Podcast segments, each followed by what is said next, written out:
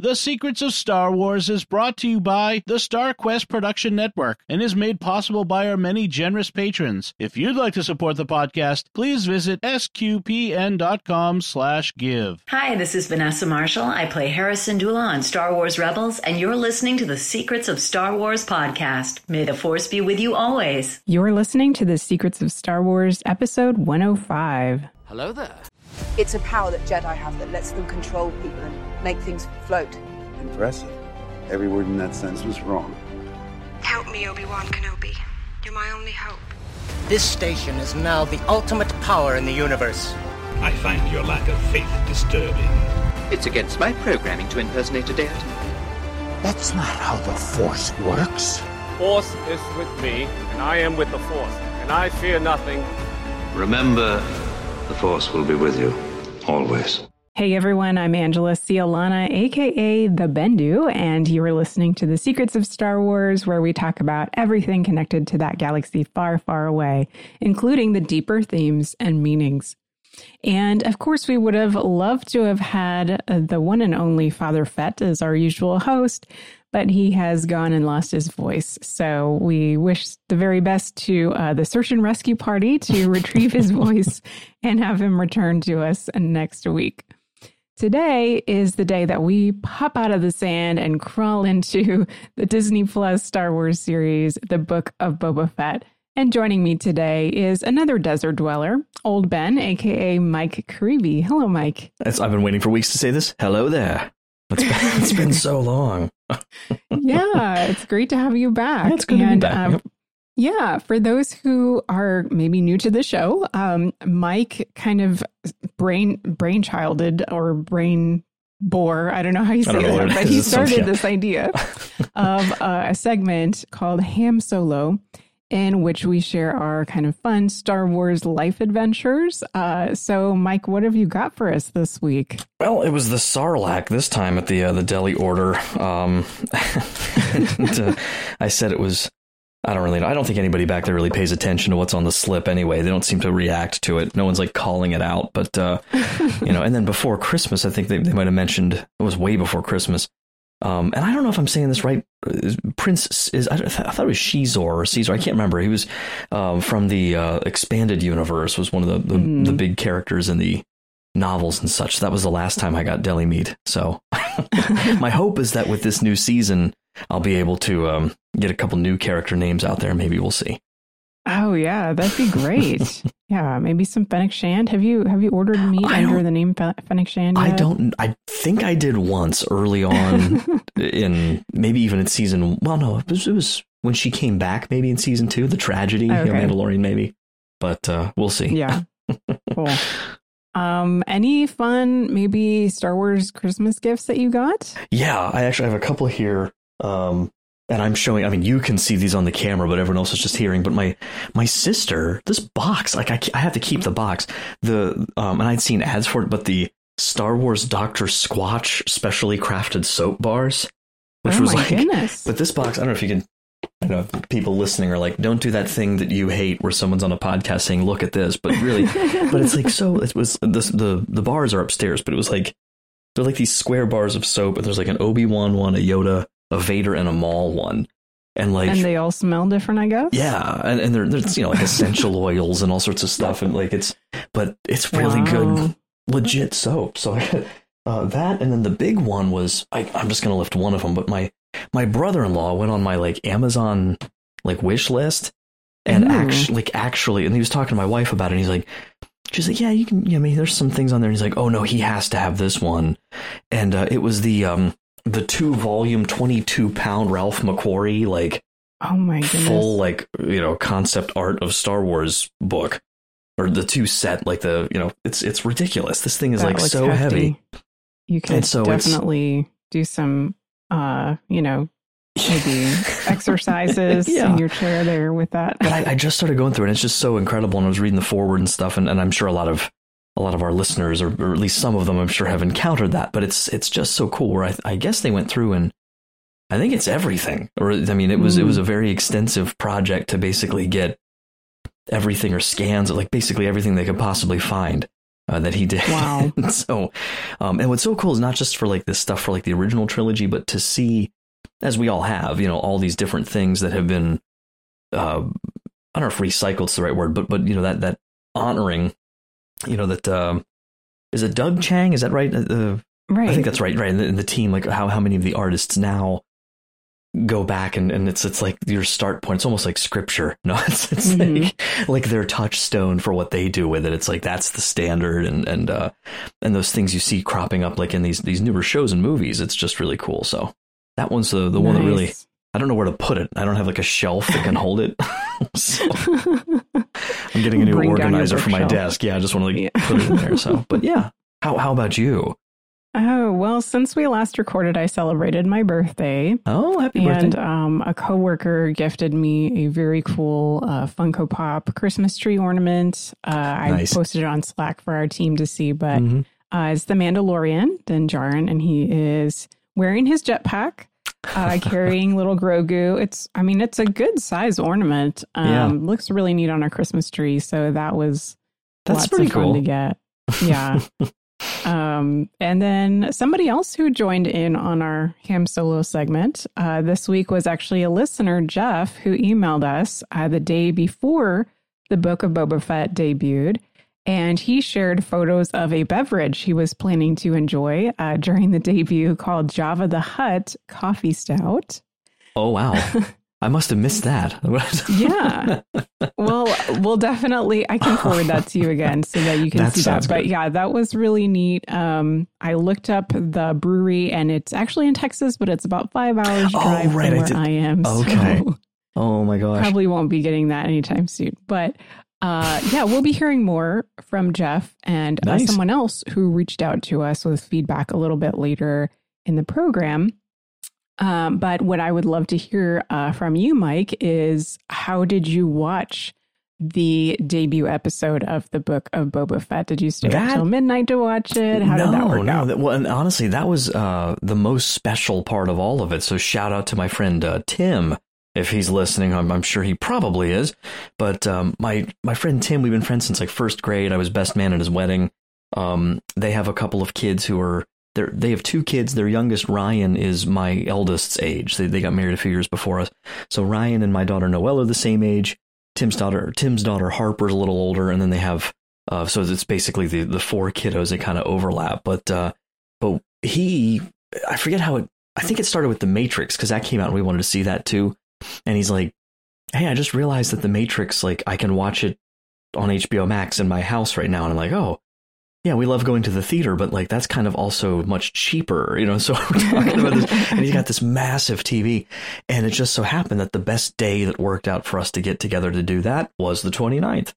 So I was like, I deleted YouTube off my phone. I had to avoid like any sort of spoilers and such, but that was a lot of fun. We got to just basically get pizza and some beers and sit down in the basement, watch The Matrix and then finish the night with the Book of Boba Fett. So they were basically like life size. So so I think it's going to be a little problematic when I go back to my mild size TV this Wednesday, but I'll work it out. So it was fun. That sounds really fun. It was like being in a theater almost, you know, so yeah. Very cool. Good company and good picture quality. Mm-hmm. Yeah. Well, I mean, I watched it at home with my husband. It was one of those days where it's like when you're married to a Star Wars fan, they're just like, okay, yes, I know that today is Boba Fett Day. I know that we're going to watch it. So let's just watch it now in the morning. So that's what happened. Cool. And it was great. Yeah. What were your first impressions of the episode?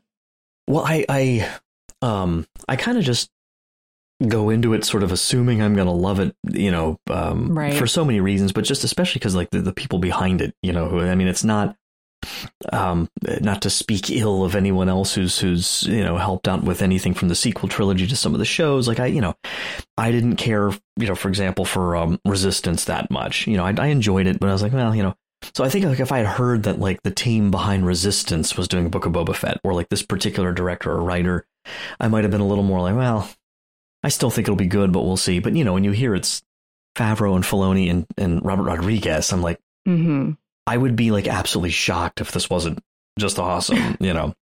So I do think I know a lot of people have said just because, you know, you're like a greedy Star Wars fan and you want more, like it did feel a little shorter in terms of like I knew how long it was going in, of course. But I remember that last scene when it was over and it goes to credits. I was like, no, I was like, I completely had forgotten that it was probably about to be over soon, you know, so right. So that was a bummer. But no, I really did enjoy it.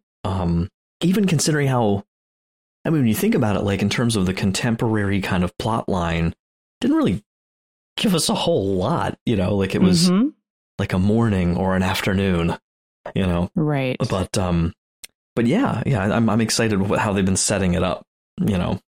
Yeah, I would say that also kind of, I guess, underwhelmed me. And so I, you know, like you, I went in thinking, oh, this is going to be great. And, you know, there was so much that we did get in terms of backstory and some, you know, cool kind of setup things, kind of feeling out where Boba is right now. But at the same time, yeah, I just felt like some of the pieces were missing. Of course, you know, they have to be. I mean, it's the first episode. So, yeah, that's kind of how I felt, just like ready to be completely knocked out of the water. And then I was like, no, where is the rest of it? So that's kind of where I was. But so let's get into the actual discussion, the meat of the discussion. And, you know, usually we kind of reveal the story bit by bit and we discuss bit by bit. However, the storytelling style in this episode, and probably I'm thinking in the whole series, is a little bit more nonlinear in terms of the flashbacks kind of weaving in and out. And so what I like to do in terms of guiding the discussion is focusing on scenes and themes more so.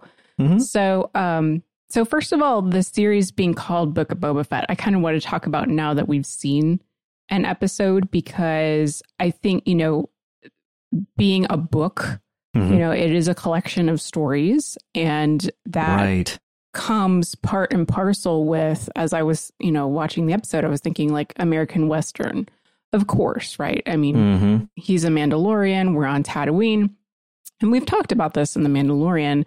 And even, you know, I mean, throughout all of Star Wars, you get those themes. But, you know, movies and TV series in the Old West kind of genre were tales of the Old West, right? And that would kind of be almost like the medieval knights tales in a way from that time period. So I was kind of curious what your thoughts were in terms of like being the Book of Boba Fett and kind of the storytelling style that we seem to be getting with that.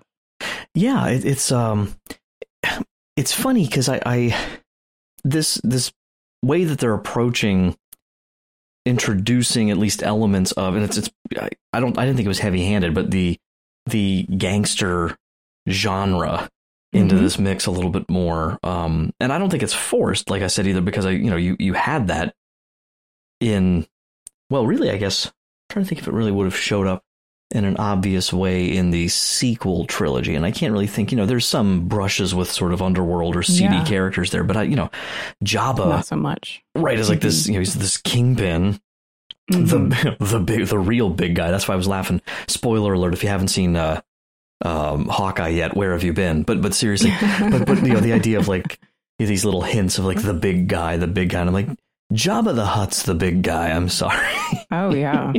but you know, you take this character that, you know, is so, you know, he's not a main character per se. I mean, like, you know, he serves a purpose in the original movies, and then in the prequels he serves a purpose. It's kind of like a hat tip to him being there, right? But this idea of like, well, wait a minute, like this, but in universe, this dude is you know, absolutely running the show in a way that just, I mean, is so immense. I mean, you can basically have a field day with like getting creative minds together to imagine and just come up with what would happen, right? When you've got all this stuff to play with in the sandbox, so to speak, right? Like, what could you do with his absence?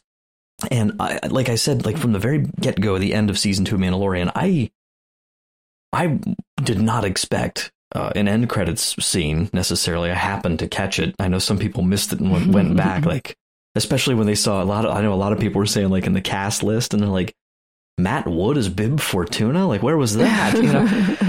You know, so that was a little weird. But I was not expecting any of that. I was not expecting the, announcement of this show, and that the conversation that we've all sort of been having, I think, over the last year of just this, like, what, okay, that's not really what I would have expected. Makes me want to know where they're going with this. And what I'm curious about, just to get back to your original question, is because this is a spinoff. Really, it's spinoff, you could say, of Mandalorian, in a lot of ways. Sure. But it's different, so it's just going to be interesting to see how this plays out. Like, whereas with Mando, you have this kind of pretty obvious seed planted of this mission from the first episode.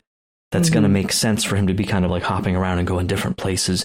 This is going to be different, I feel like, because I don't doubt that we'll go off world, but I do think a lot of this is going to be on Tatooine, it seems. Yeah. And so, yeah, I think this one, it'll be fun to look back on it, I feel like, and look at how this played out episodically compared to something like Mandalorian, which is almost more like, I don't know if you've ever watched Have Gun Will Travel, but like we love that old Western where it's like, that's basically like his business card. He's just, have gun, will travel. Like, and he just, you need someone to come in and help, get rid of the mob boss in your town, or hell, the guys who are squeezing the locals for this, that, and the other thing. You have that kind of vigilante type. He's not totally a good guy, but he's not totally a bad guy either. So some of that gray character that you sometimes get with some of those Westerns, I think you can kind of piggyback off that with this in a, kind of more of a gangster plot line. And it'll just be really interesting to see what they do with it. So I'm looking forward to seeing how those genres kind of mix, I guess, in this.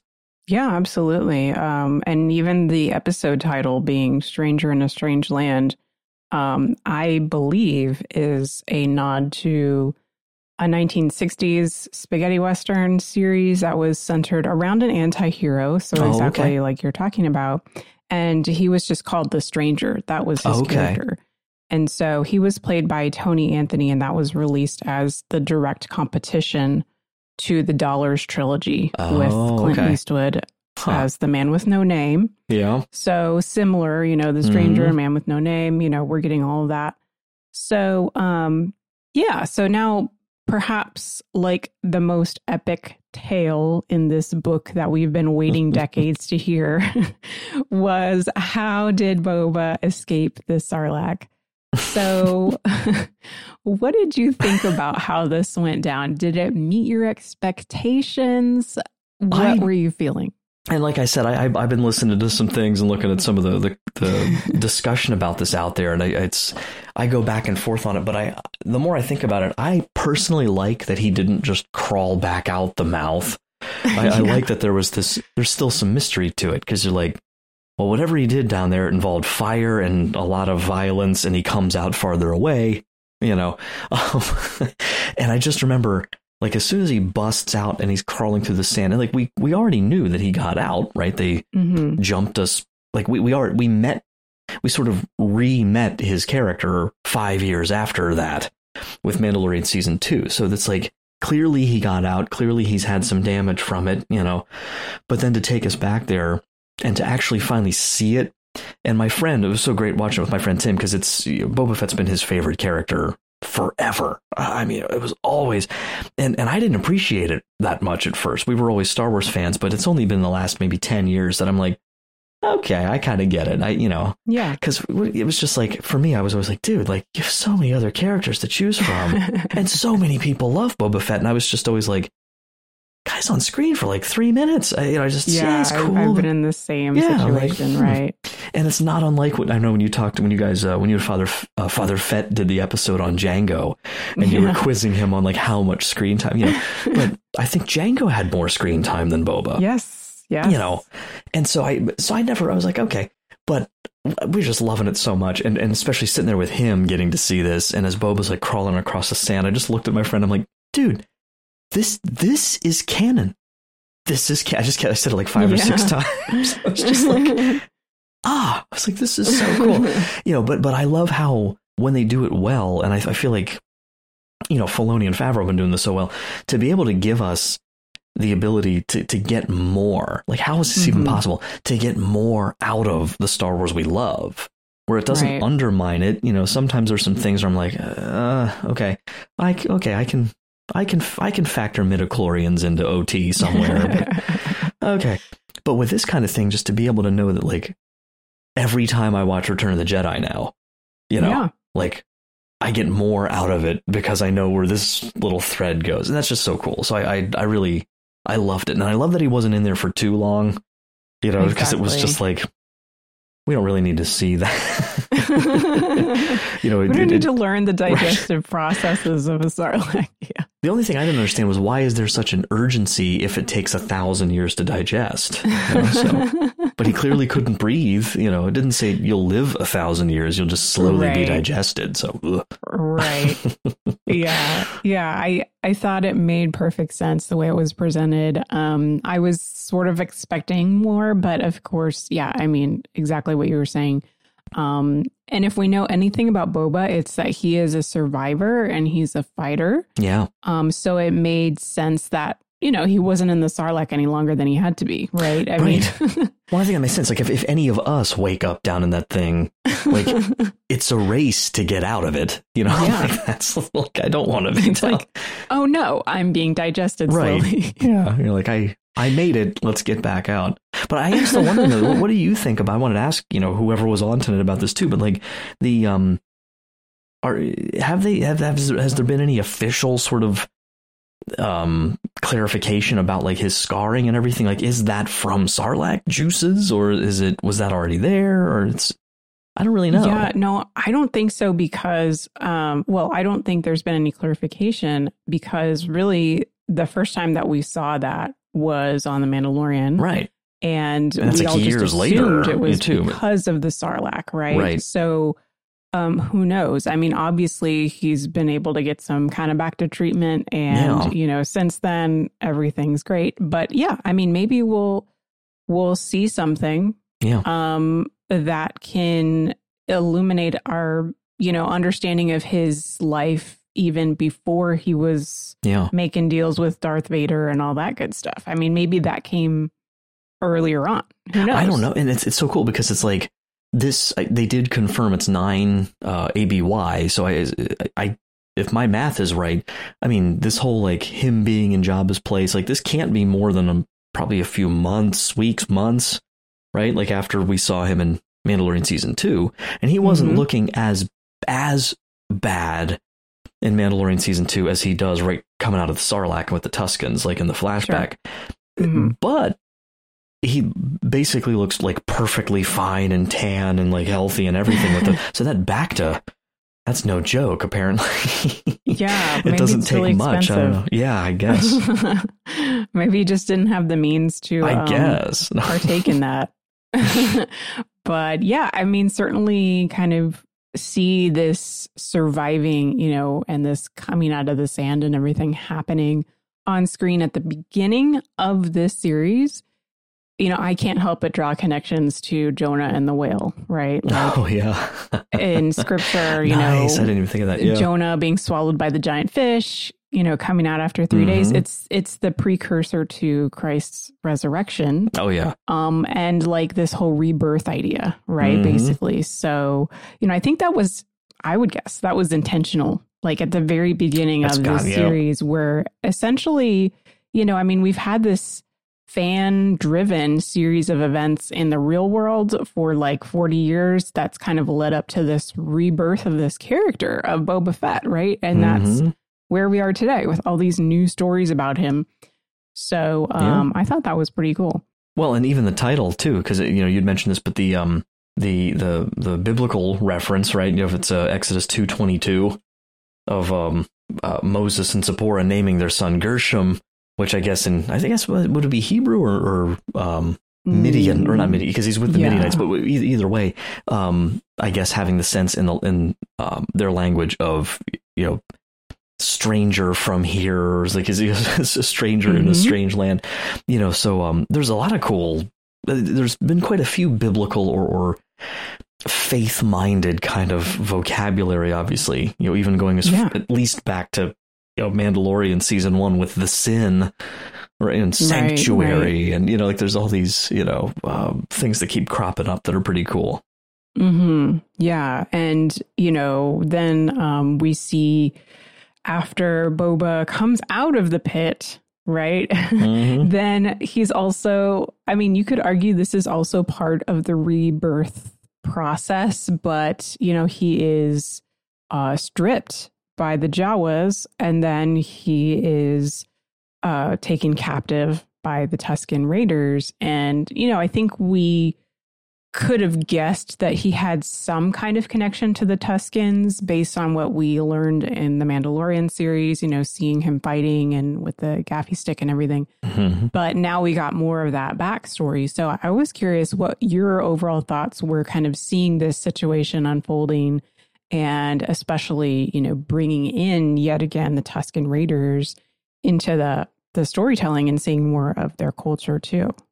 Well, first of all, I was not surprised. I don't know if I had really fully predicted how it played out. Like, we knew there had to be some Jawa interaction because that's where Cobb Vanth found the armor. Exactly. But like, you know, like, talk about having a bad day. And then these little dweebs, and what I loved, like, they really, really, I feel like the eyes were like extra yellow, almost like a, you know, like if you, you know, I'm trying to think of what's the, like, Mike and Ike yellow, you know, like that really kind of almost translucent yellow to really make sure that we know these are not off-world Jawas, as Lando says in the holiday special Lego. Off-world Jawas, but yeah, like classic Tatooine Jawas, which I don't think we've seen right since when. I mean. Well, we saw them. Yeah, we saw them in The Mandalorian. Because those were the ones on the different planet that had like the red eyes. Oh, that's true. So these, but it was so funny. And I was like, of course, like, just you jerks, you know, and just to leave him there.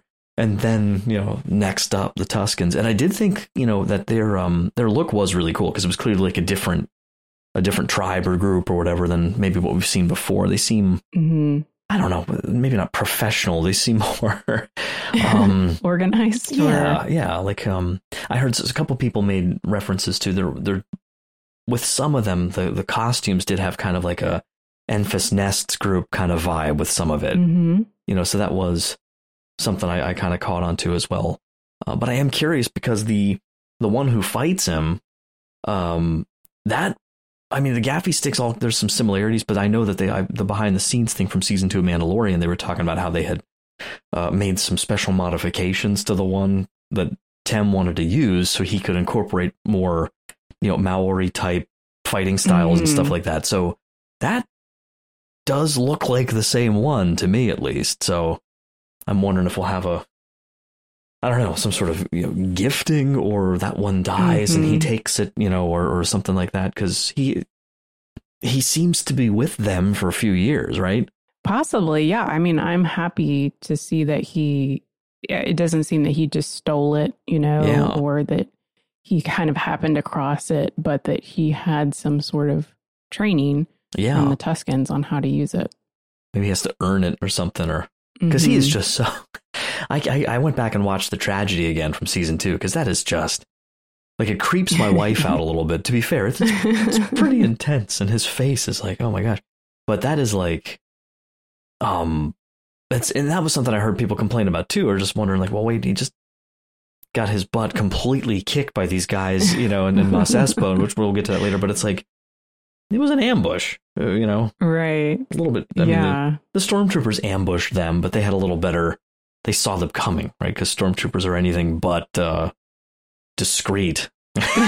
So, but yeah, it'll be really cool though to see what happens with this Tusken connection. What do you think about it? Like, are you assuming that we're going to get pretty consistent flashbacks like this? I'm hoping so. I am assuming so. I mean, again, the Book of Boba Fett and the idea that he's getting these dreams that he said are coming back, you know, that's probably just kind of hinting to the audience that this is going to continue, I'm guessing. But yeah, I'm really happy to see more of the Tuskens. I think it's been kind of neat to see the other side of them, you know, in these series. And I've mentioned on the show before that I'm reading John Jackson Miller's Legends book about Obi-Wan in the desert. Yeah, and I love that one. That one does have, like, from the Tusken Raiders' perspective, like part of the story is told from their perspective. Right. So, yeah, so I'm wondering if they're going to pull from that, but it's pretty neat to see that. And, you know, I think this is the first time that we've seen an actual Tusken, like, using a gaffi stick in a combat situation. Like, you know, really, I mean, you know, we saw, like, Anakin slaughtering the community of Tuskens there and everything, but we really didn't see, like, actual combat. I thought, wasn't the one using one when he was attacking Luke in A New Hope? Like, up on that hill? But that wasn't, like, a combat situation. It was more of just, it was just them totally coming at some kid who's looking through binoculars. It's like, he wasn't exactly a Jedi yet. So, that's a good point, right, yeah. So I thought that was kind of neat. Oh, right, yeah, and even like Boba using it on just crushing, you know, stormtroopers around, like, that are hiding around rocks and stuff before they could get a shot off. But so actually seeing, like, a Tusken warrior, I assume, like, you know, using their native, you know, weapon in a combat situation, that was kind of cool, because of course he was fighting Boba. I mean, Boba had a stick, but Boba knows how to use the stick. So and part of the flashback storyline also involves this young Tusken taking Boba and his fellow, like, loudmouthed prisoner Rodian out into the desert. The guy has an attitude problem. I don't know. Oh my gosh. But so they watch this raid of a homestead by, like, a gang of human bandits. And so I was wondering what you thought of that. Like, what do you think that that's going to mean for the story overall, or for Boba? Like, why did he get shown that? Well, you know, I'm wondering here. I'm just looking this up quick because I wasn't sure. Were they human, or were they that? I can't think of the race now, or the species. The gang, whatever they were. I'm trying to think. Mm-hmm. Someone will inform us later, whatever. I'm just trying to remember. But I don't think that they were either humans or humanoid. I'm almost, like, 98% sure they were human. Okay, but yeah, because I thought they looked like there were some. I can't remember the name of it. I thought they looked like there were these some of them at Jabba's palace, and then in some of the animated series. But I can't. I'll have to look it up later because I'm forgetting now. But at any rate, I think it's interesting. I would guess they definitely seem to be setting up some sort of rivalry here, you know, and I'm thinking it's some of those same guys that are on the land speeders, you know, we saw in, like, the trailer and stuff like that, but I don't really know. My guess would be much like how, and other people brought this up. I hadn't made quite this connection, oddly enough, which I feel like I should have, considering with Andrew Hermes, I have been on Secrets of the Godfather, SQPN's own, for 1 and 2. We still have to do 3 if we ever decide to do that one. But for as much research as we did on that, and as much as I've seen those movies, I didn't notice the similarity with this, like, first episode and, like, Godfather 2, especially with the flashbacks, you know, where there's significant segments of the film. And for those who maybe haven't seen it, the main sort of timeline is taking place in the late 1950s, but there's flashbacks to the sort of origin story for the current mob bosses, you know, played by Al Pacino, his father's story of his emigration, you know, the first decade of the 1900s and all the struggles he went through. And then it's so interwoven in a pretty brilliant way that I'm sure they're doing something like that for this, as both sort of an homage to that, but also something to drive the story forward where, okay, now here he is, as he says, I'm the crime lord now. I love that line where he's just confused, like, isn't this guy supposed to pay me? You know, but, like, what has he learned? Like, some of the things I was listening to and reading about, like, I feel like some people, it was weird. It was oh, I felt like they were remembering Boba differently than me, because I'm like, he's not some like naive, like this guy's grown up his whole life around seedy people. Like he's not, you know, completely blind to how this works. But now here's his opportunity to try to like take it over. Right. Mm-hmm. I think precisely because of how much he's witnessed. So I think this will be interesting. Like he said, that line, I think is the key. And they kept playing it in the trailers, too. Right. Like, you know, Jabba ruled with fear. I intend to rule with respect. Mm-hmm. I'm already seeing that over, of course, these flashbacks, like the respect he earned maybe with the Tuskens. Mm. Did he help them defeat this band of whoever, you know, this gang? And then, you know, will he be able to kind of depend now on that loyalty from people he's legitimately protecting, you know, which isn't totally great because he's not completely selfless, you know, but. Yeah, I'm really fascinated to see how that'll play into it. But that's what I assume, is that it's somehow going to be like this tale of him, you know, going through these different encounters and conflicts and maybe working with the Tuskens somehow in that capacity. It'll be cool to see. Yeah, I personally, I was curious whether the young Tusken was showing the two prisoners. First of all, the prisoners, it seems like they're being treated as slaves, but I'm not too sure what the intention was behind actually capturing them. So we'll have to see. But with that being said, I think that you're right, that there must be something going on between this gang and the Tuskens. I had heard that other people, fans were speculating, you know, maybe this gang was raiding a bunch of homesteads and then kind of blaming it on the Tuskens.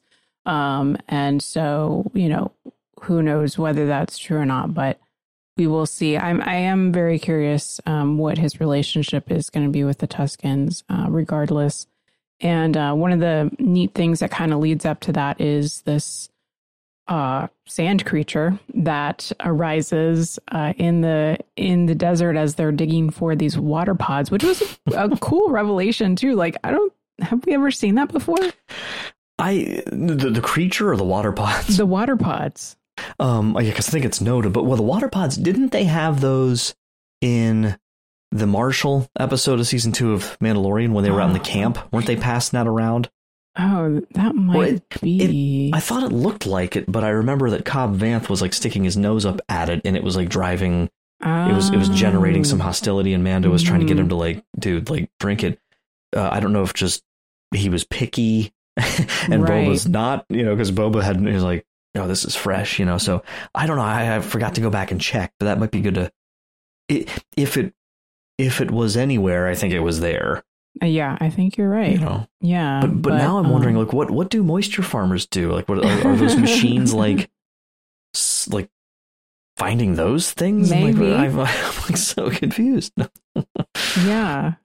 But yeah, I mean, we got this really cool creature. He, you know, Boba uses his chains to choke it, very similarly to how Leia, you know, chokes Jabba. Yes. And I'm sure that was intentional. But that was an amazing creature. And yeah. So, and then we get the two survivors returning to the village and the young Tusken kind of explaining how what happened, and everybody seems to congratulate them instead of Boba. So, you know, the one leader kind of handing Boba some water, maybe a sign as, hey, I know this kid could not have done what he's claiming to have done. So thanks for whatever you did. Did you have any other interpretation of the scene, or just more? I had just some things to share quick about the monster. Yeah, absolutely. Because it was funny because it was pretty late at night. You know, we had, like I said, it had been a full day. We watched The Matrix, you know, Resurrections right before it. And you know, we're sitting there with pizza and beer, and I'm a dad, and I'm getting pretty sleepy. But I would never fall asleep in you know, a Star Wars movie, or a show or anything. But it was just great because I'm watching it intently. I'm taking everything in, and I'm never expecting something like that. And he starts to like uncovers the scales, and my mind's going to like Crate Dragon, but I'm like, that's not big enough. And it comes out, and I'm like we're just sitting there, and like I said, this 90-inch TV, right? And I'm like, what is that? Like, God. And I'm like instantly having so much more respect for like Luke Skywalker growing up on a planet where those things are just like under the sand napping, you know. But I gotta give a another little shout out to our new SQPN panelists, not for this program, but various other things.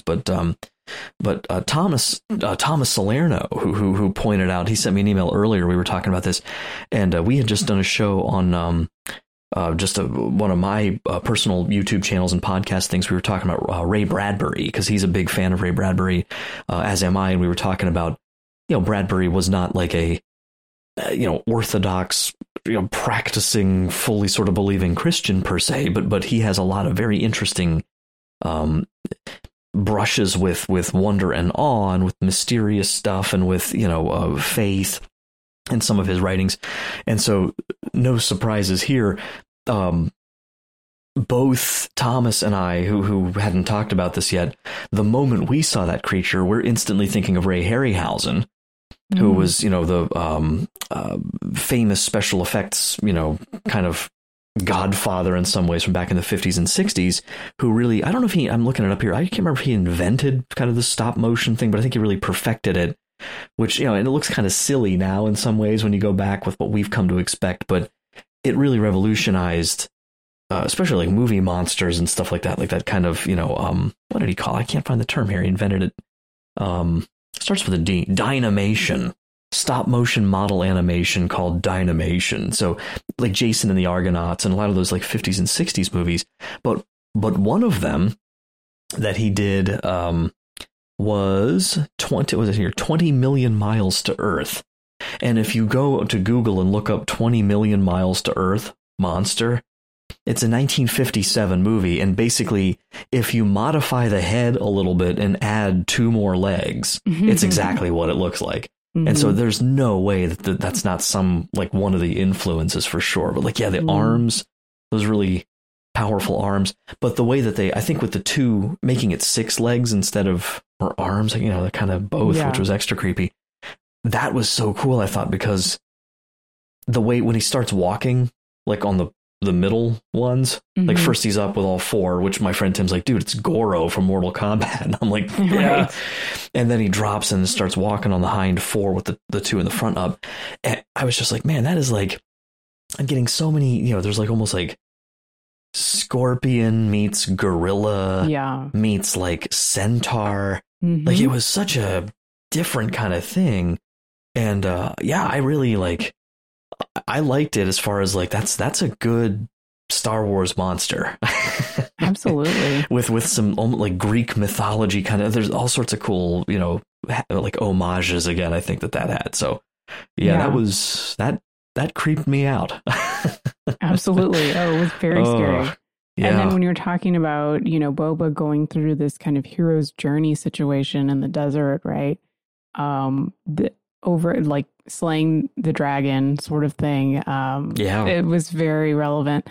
Well, let's shift gears a little bit into the more contemporary scenes, and we get Fennec Shand. First thing we see, kind of waking up Boba from his healing therapy, back to tank bed situation. I don't know how else to describe this.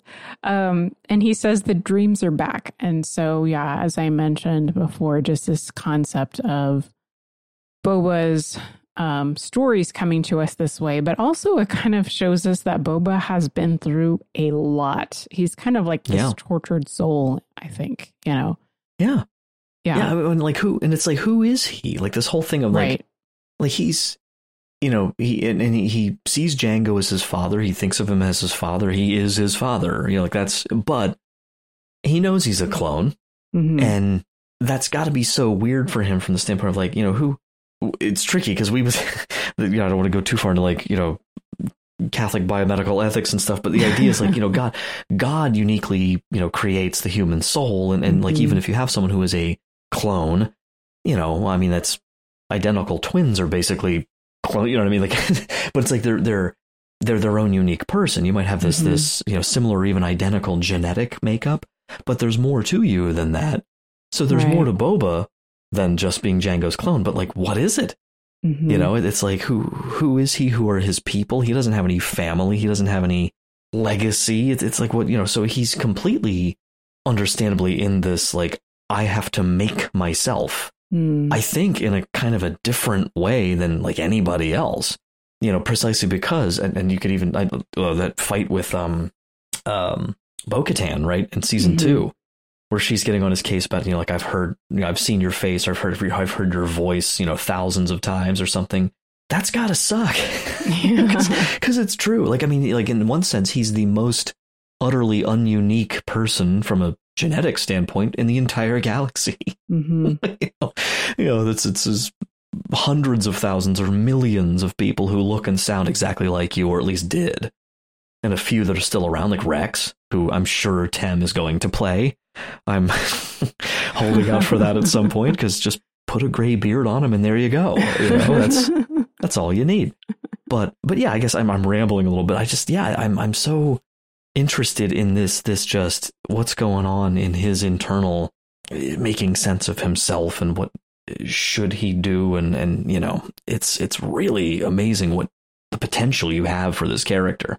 Absolutely. I mean, I got so excited when we saw the waters of Camino in the flashbacks, and the shot from, you know, the prequels of little kid Boba, you know, that we all know, staring at Django's helmet and realizing I'm alone. You know, I mean, I think we all have seen that, back to the idea of being a stranger, you know, Boba really does know that he is a stranger. I mean, he never fit in with the other clones because he was different from them. He never fit in with the kind of underworld, like gang kind of people. I mean, when we saw him growing up in the Clone Wars, you know, Aura Singh kept wanting him to do things that he didn't want to do. Right. You know, and he kind of felt like he was forced into a certain lifestyle. And I think we're going to see more of that, of Boba being different. You know, I mean, we're going to talk about it, I guess, right now. But, you know, the idea that he says, you know, I don't torture people. Like, I walk on my own two feet. I'm not going to be carried in. Like, I'm not going to do things the way that other people want me to do them just because I'm supposed to, according to them. Right. Yeah. Like, I think that's very integral to his character.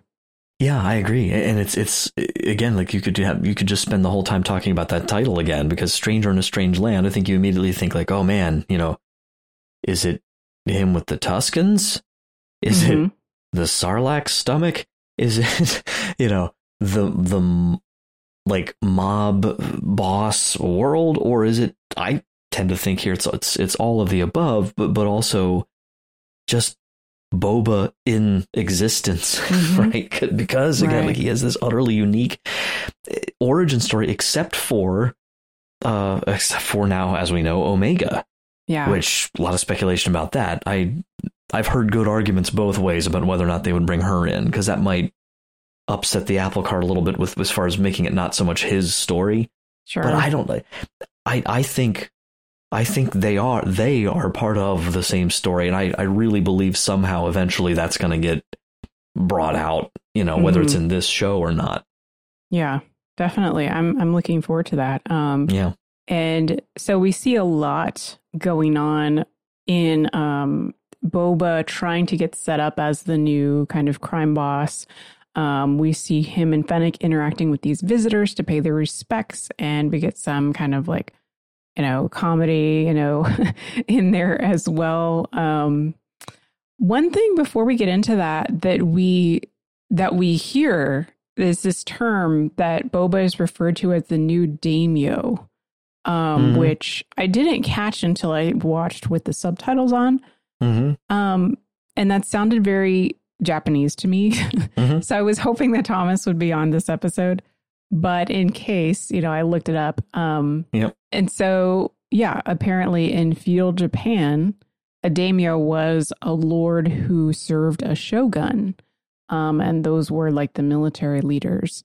And the daimyos were kind of like, you know, they were a boss in a way, but ultimately they had a master. So I'm curious if people are calling him that as sort of like a, you know, well, you're the boss, but you're not really the boss kind of thing.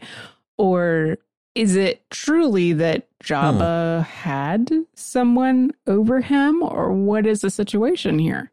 I wonder. I think I'm going to go back and double check. I think did multiple people call him that, or was it just that Major Domo twerp from the mayor? So I read that it was because he called him that. A couple of times. Okay. Yeah. I'm going to go back and check, because if it was just him, or if it was mostly him, maybe that's like some subtle hint to remind him that the mayor's really in charge. Because they're, I mean, well, either way, they're clearly setting up that rivalry, you know. Right. But, well, so the Trandoshan called him that first. He did. Oh, that's right. He did. Yeah.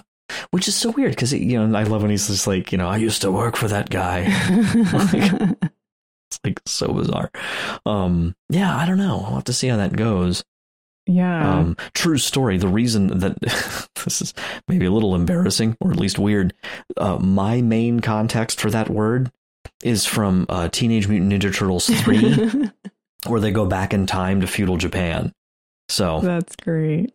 But it seems to hold up. I mean, that's more or less what the guy they were dealing with in that was like. But yeah, I don't know. Darn it. Yeah, we need Tom. We'll have to ask Thomas next time. I'm sure we'll circle back to it. Yeah. Oh, yeah, definitely. There'll be more discussions on that for sure. And, you know, we get the, as you were saying, the major domo of the mayor coming in, and basically him and the Trandoshan kind of implying threats, but especially the major domo, you know, saying, yeah, you're going to probably get another delegation to visit you. And that was kind of like, when he said that, I was like, oh, okay, there's going to be something going down here.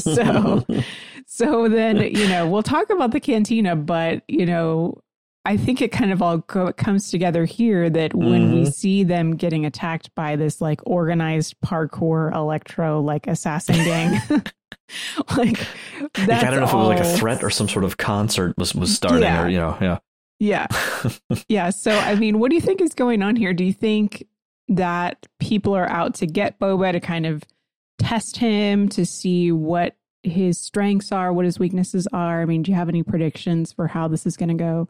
I think it's, yeah, that was, I'm pretty confident that was the second delegation, that they're from the mayor. They do seem pretty official and, same uniforms and matchy, yeah. Yeah. When, you know, so far I don't know if anyone's been matching except the Gamorrean guards, but which that was funny too. It's just it's like, yay, those guys are back. I was like, is one of those the ones that Luke choked?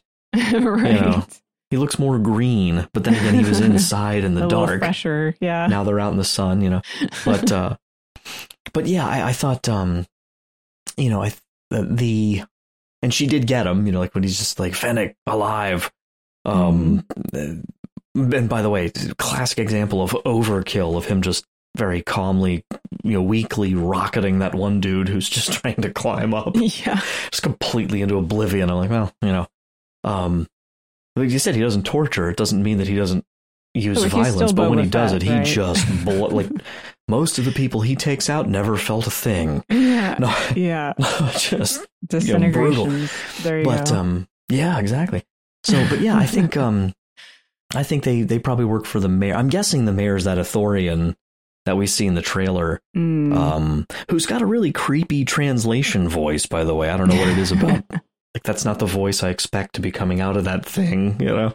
So, I think that's where this is probably headed, you know, and I can't remember her character's name, but Jessica Biel's, you know, or Jennifer Beals rather, who plays the who plays the proprietor of that canteen. Right.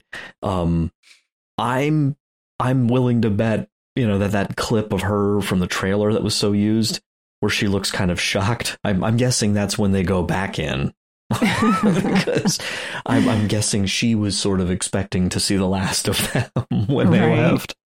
So yeah, that's my guess. Is this is all just this big, power struggle. Yeah, like everybody else is in on what is going to be happening to him. Yeah, exactly.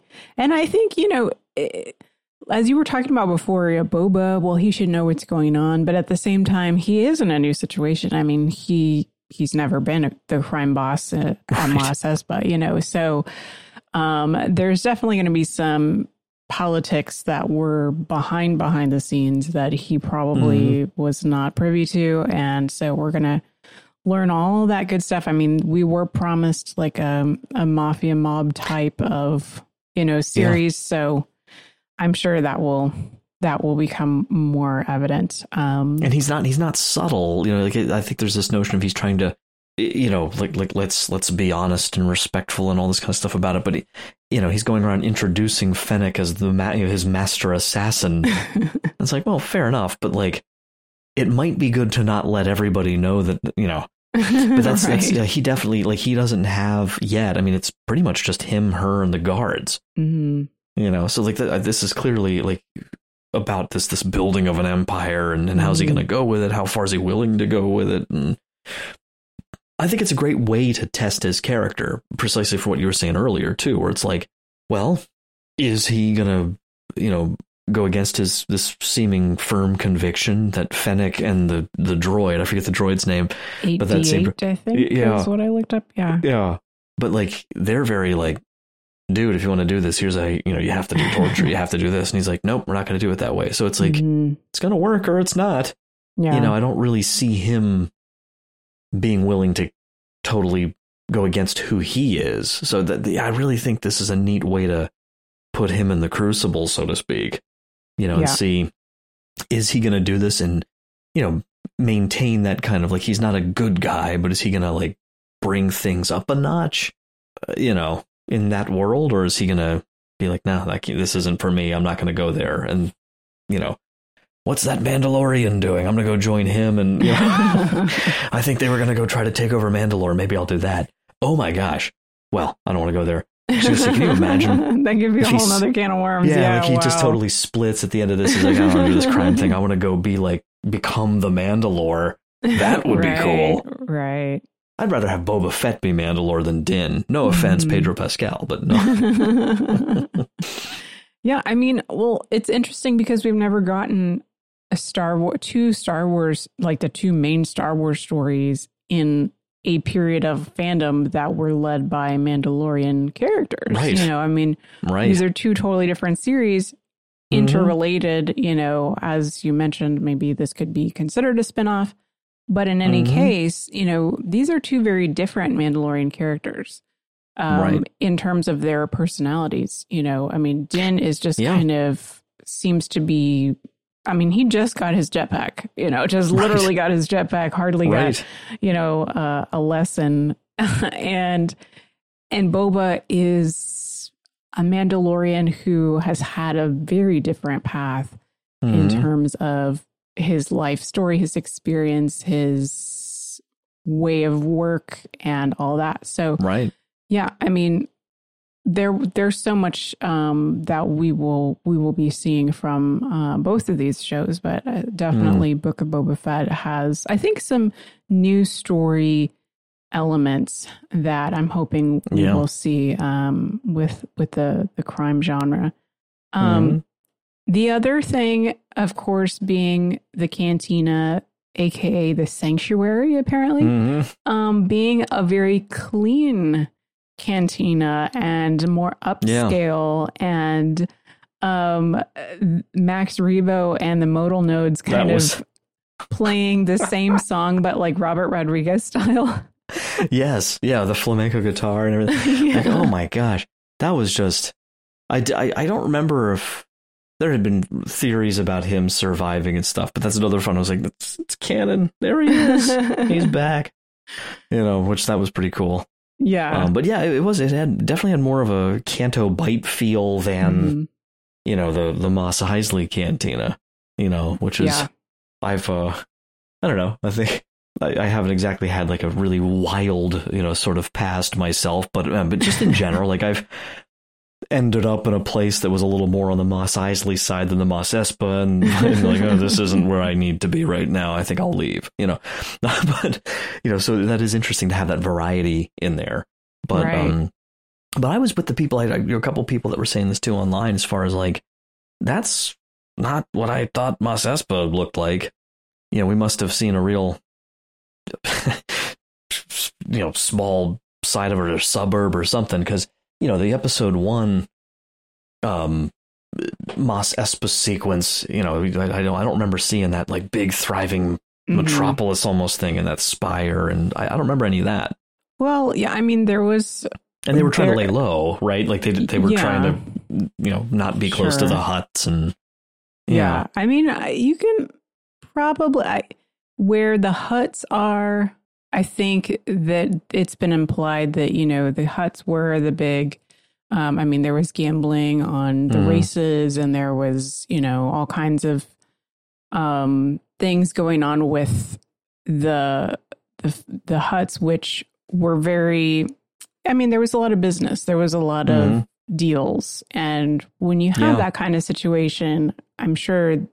You know, whenever you talk about the mob or the mafia, like there's always big business there behind, you know, money laundering and all that kind of stuff. So I wasn't totally surprised myself. And I'm actually glad that we're not just seeing, you know, before we've seen Tatooine just very kind of, dusty and dirty. And, you know, I think we were expecting that.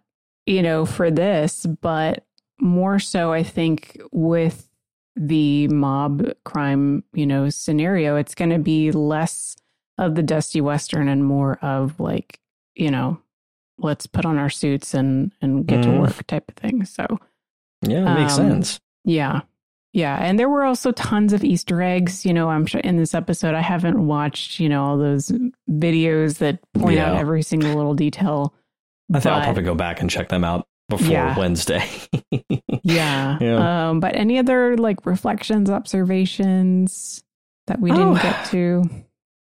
Not necessarily. I just wonder, it's kind of funny to me if like you get options on, because there's so much like Twi'lek variety, you know, like you're looking at the different like, you know, skin tones and stuff. And I've always been curious if like how much of that is like, the aesthetic or like, you know, the lighting of the scene, like it'd be better if you're green than if you're blue or like, or do you get to pick like, does, you know, Jennifer Beals, like, you know, I want it to be kind of like this pinkish taupe kind of like, I was just curious because it's like her and then like the like mustard yellow girl and the guy who's like Kelly green or like green screen green, or if they, you know, if they take him out in the volume or something, or he just has to go somewhere in front of a green screen, he's just going to disappear and it's just going to be a headdress. You know, shorts floating around. But no, I love it. The every time I never get sick of like those big, you know, scenes of just a hodgepodge of all these different alien races and humans and everybody together, because it's like you just sit there like it's like a high school reunion. I'm like, who I know. Oh, yeah, that guy, you know, like trying to catch a glimpse quick, or now like you're pausing. You're like, here's a Deveronian, exactly, you know, and just. Yeah. It is fun and those the familiar, you know, species and just that setting, but it's always a little bit different, you know, so that's just always something I enjoy seeing. Yeah, absolutely. And I guess a final note, we have lots more to talk about actually on this podcast, but a final note, we would be remiss if we didn't kind of compliment the music, because I think that was really great. Again, Ludwig Göransson. Once again, producing a wonderful soundtrack. And I think one that he intentionally added some Maori sounding, you know, chorus to the theme. So that was definitely neat. Any thoughts from you in terms of just how that went down, the music? I liked how it's not, you know, it's not mimicking, Mandalorian at all, but you know it's drawing on these influences, you know, that just like I think John Williams did, you know. And there was, I know a couple people were talking a while back about how Baby Yoda Grogu's theme was like almost not identical, but very, very close to identical, whatever one step is, you know, from copyright infringement identical. But no, just a real clear, like, homage. Again, there's that word to the planets, you know, was it Gustav Holst and which Williams himself, you know, drew from heavily or was influenced by. So I to see how Ludwig and some of the behind the scenes stuff with him has been so cool, like the Mandalorian, the Star Wars Gallery or Disney Gallery, you know, season 1 Mandalorian. That was so great, where they had that whole episode on the music and seeing his process. And he's so quirky, you know, but like, and willing to try new things. You have to be. Yeah. Oh my gosh. But yeah, I love that they've, you know, taken this opportunity to really be like, you know what, you know, Boba Fett is this iconic character. But now that we've actually established, you know, 20 years ago that, you know, you have Tem Morrison playing Django, then clearly he's going to be Boba, you know, because he's a clone. And with this cultural opening to him, you know, to be able to really respect and honor and bring in this really cool, really fresh, you know, you could say foreign. In the sense that you know, the majority of people consuming these programs are maybe not that familiar with, like, you know, Maori culture and stuff like that. So it is a really cool, you know, sort of influence to draw from, and makes a lot of sense, obviously, for a bunch of reasons. So that's been very enjoyable. I'm really liking it. Yeah, and I'd love to hear feedback from any of our Kiwi listeners about it, because I'm sure you all would be much more familiar than we are. And any of you who are listening, please email us your thoughts about The Book of Boba Fett, anything Star Wars. And you can do so at starwars@sqpn.com. Or you can find Star Wars on Facebook at facebook.com/StarQuestMedia. Leave us a comment there, or simply tweet us at SQPN. And be sure to share the podcast as well while you're on social media. Now, at the top of the program, I mentioned our listener Jeff's email.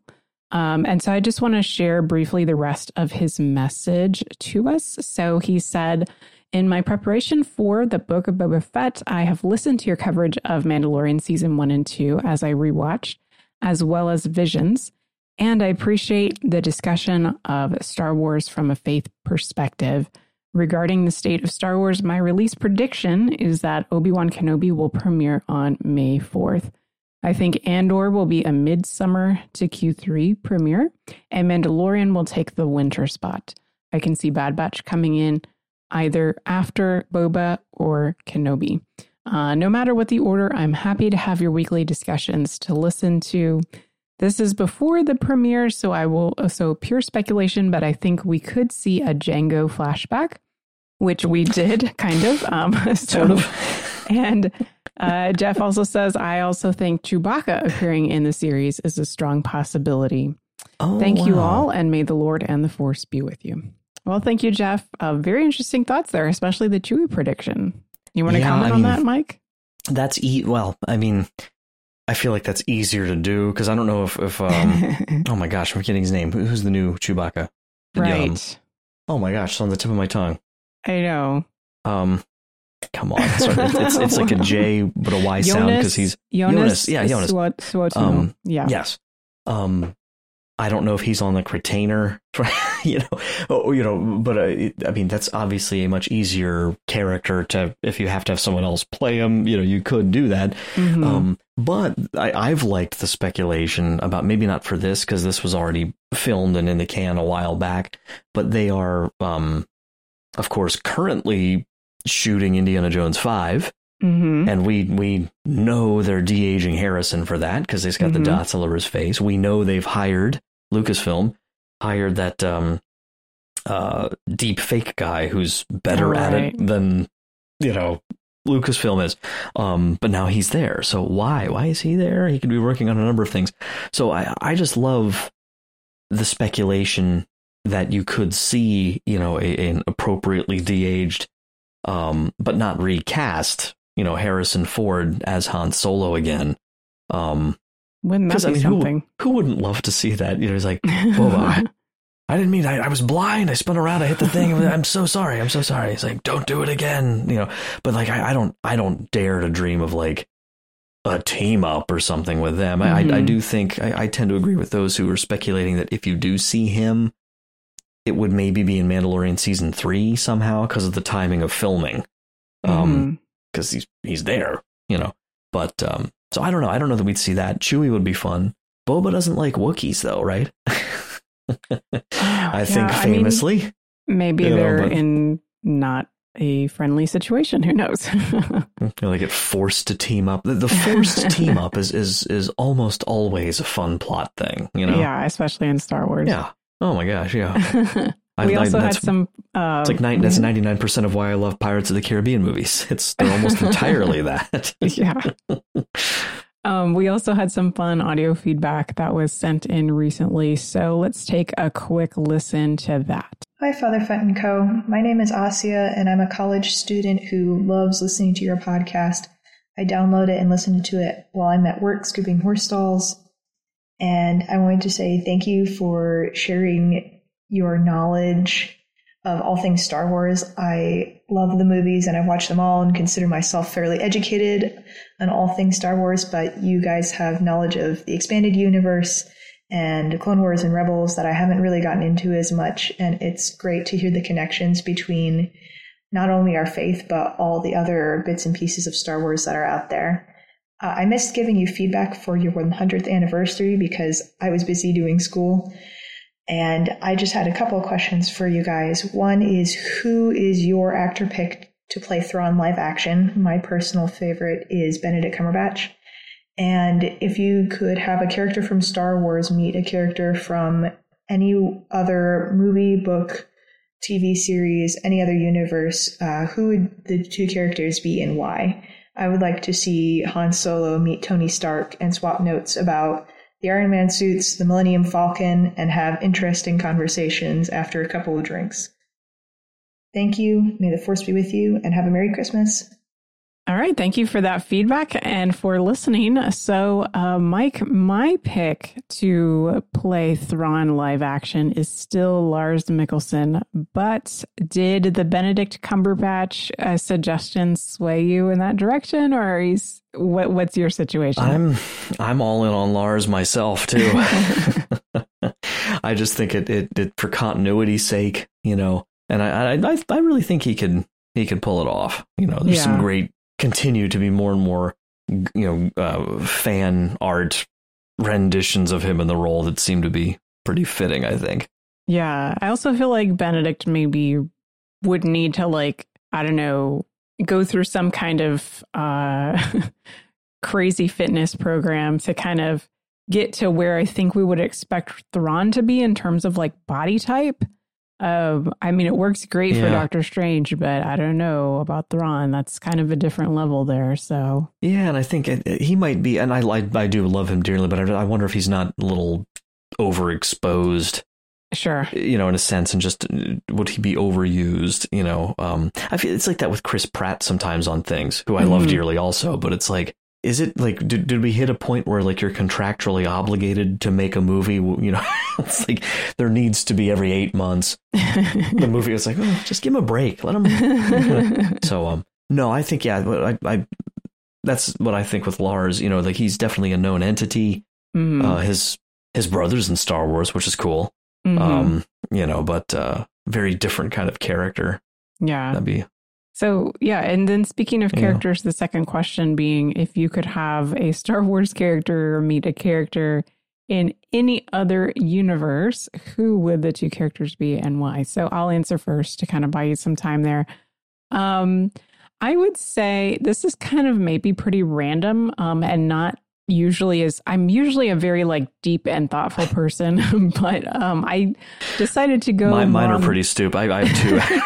I was going on the fun and crazy side here. So, yes, I would love to see Gimli, son of Gloin, team up in battle with Chewbacca. So, oh my gosh. I just think that would be fun. You know, Gimli has a lot of spunk, and I just think they would pair really well together and have a fun dynamic. That's pretty cool. I had my more serious one and then a more ridiculous one that just came to me now that I jotted down. So it may be cheating, but we could say maybe it's for somebody else, you know, or other friends who couldn't make it tonight. But I would I had this is maybe a little dark. I just sort of imagined like Luke and Harry Potter sitting together at Tashi Station or something like with blue milk, like sharing who's had the harder upbringing. Because honestly, if you're talking about family treatment, I mean, Uncle Owen gets on Luke's case from time to time, right? But I mean, it's nothing like what Harry's going through, in that little cabinet and everything.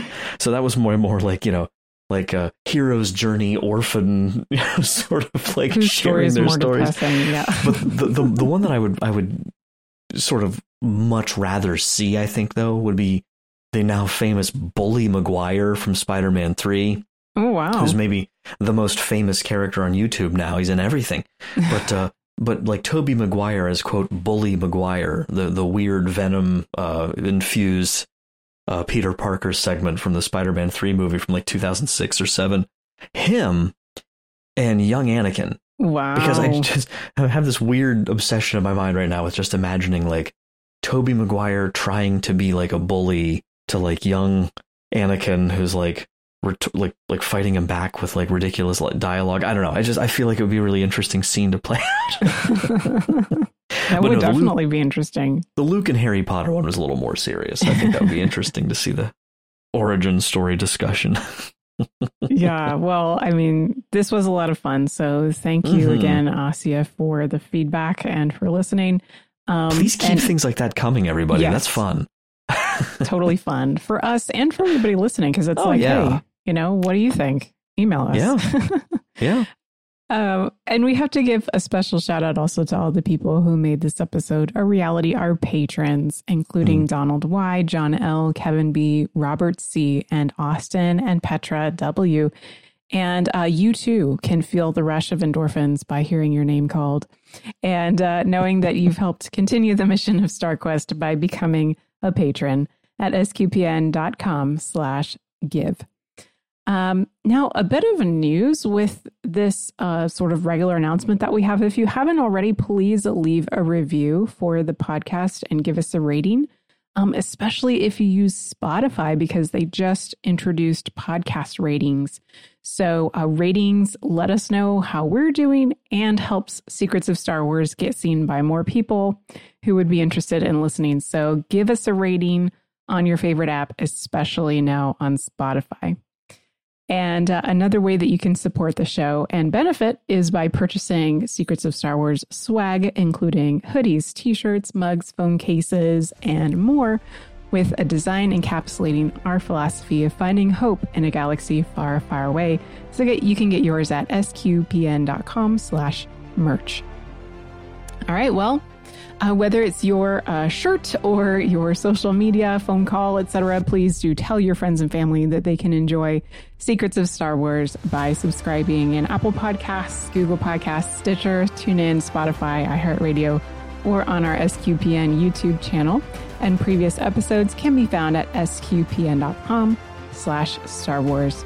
Next week, we will be back to take a deeper look into episode 2 of The Book of Boba Fett. So until next time, Mike, thank you for joining me in sharing the secrets of Star Wars. Oh, it's my pleasure. And once again, I'm Angela Sealana. Thank you for listening to The Secrets of Star Wars on StarQuest.